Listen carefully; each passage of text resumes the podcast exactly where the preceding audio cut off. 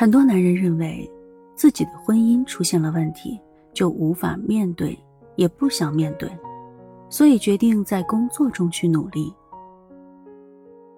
他们把生活切分成不同的板块，说：“哦，虽然我的婚姻失败了，但是至少我在工作领域还是成功的。”然后，男人用工作上赚的钱补偿自己的妻儿。让他们过高品质的生活，以此来平衡你内心的罪恶感。但是，这是不可能的。心是不算账的，只有头脑才会算账。无论是在课程上，还是在过去的文章中，我都不止一次的说过：补偿不是爱。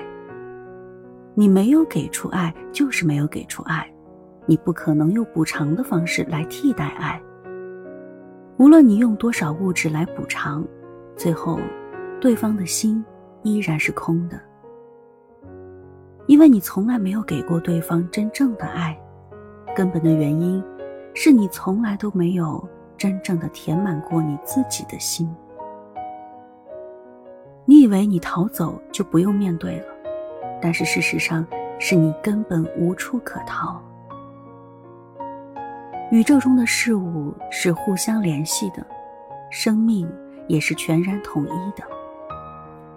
只要你还是原来的你，你人格的模式和心灵的空洞还在，所有的问题就都不可能消失，只是换一种版本呈现出来罢了。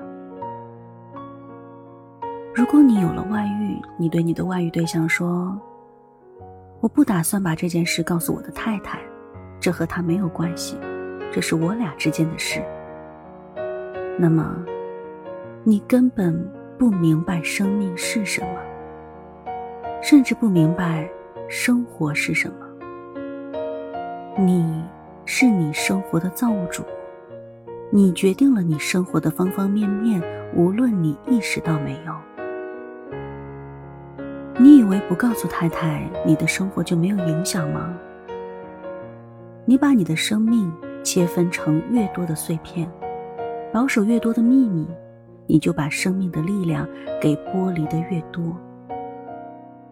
而平衡的创造是需要足够量级的生命力才可以达到的，否则，你所有的成就都不是真正的创造。即使事业有成，赚了一些钱，充其量只能算是一种能量的转换，消耗家庭或者是健康。最后不是和至亲的人形同陌路，就是累垮了身体。更糟的是，扭曲了自己的心灵，你会变得冷漠，或者戾气十足。这个世界根本没有完全独立的个体，空性和妙有本身就是不二的。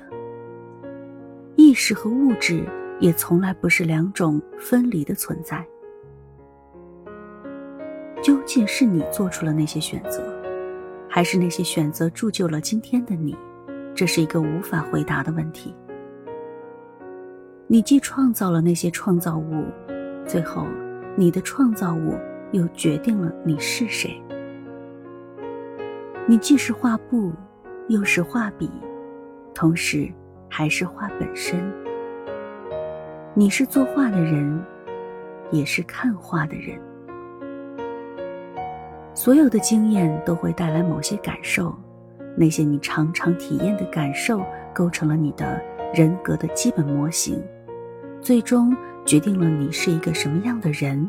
你会拥有怎样的生活？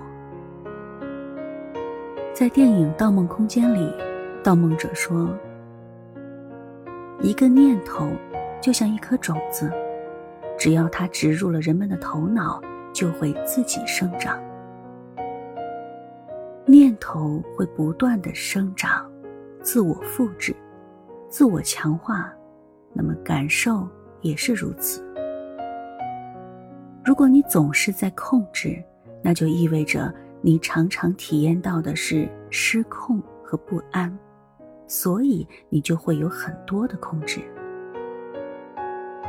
如果你是一个团队的领导，管理团队的每一个细节，小到一个宣传单页的字体和标点符号，大到自己动手优化招聘流程，那么，你的团队就会更依赖你，成长速度更慢，出错更多，更害怕承担责任。结果你就体验到更多的失控和不安，那么你就会更加的控制，介入的更多。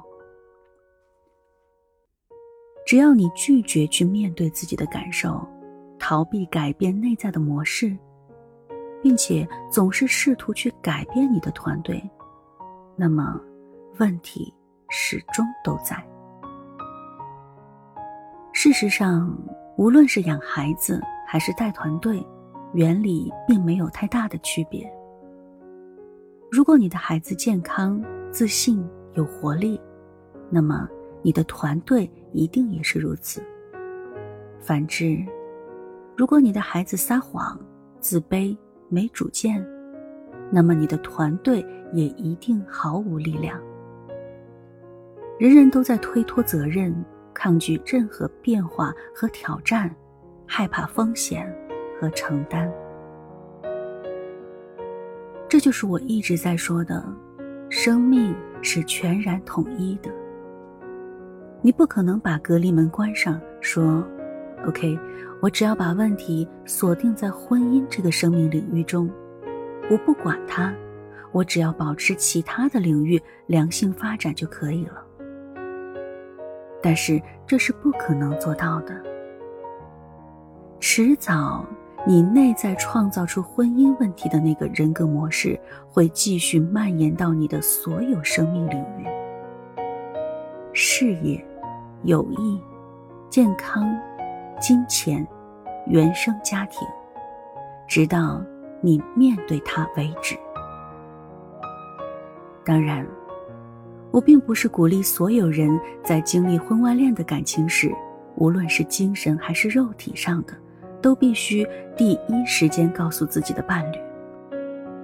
就好像很多人来找我做个案咨询的访客，都会问我说：“是离还是不离？”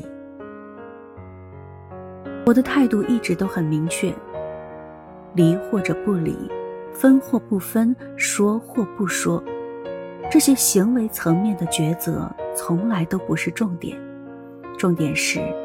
你在做这些抉择的时候，内在的感受是怎样的？如果离婚，同时是带着祝福和感激，是释然和希望，那么，这就是你功课完成的标志。如果是带着满满的挫败感和怨气，留不留在婚姻里，其实，编剧和导演没换。只是换了一个跟你演对手戏的另一号主角而已。最后的结局，并未有太大的不同。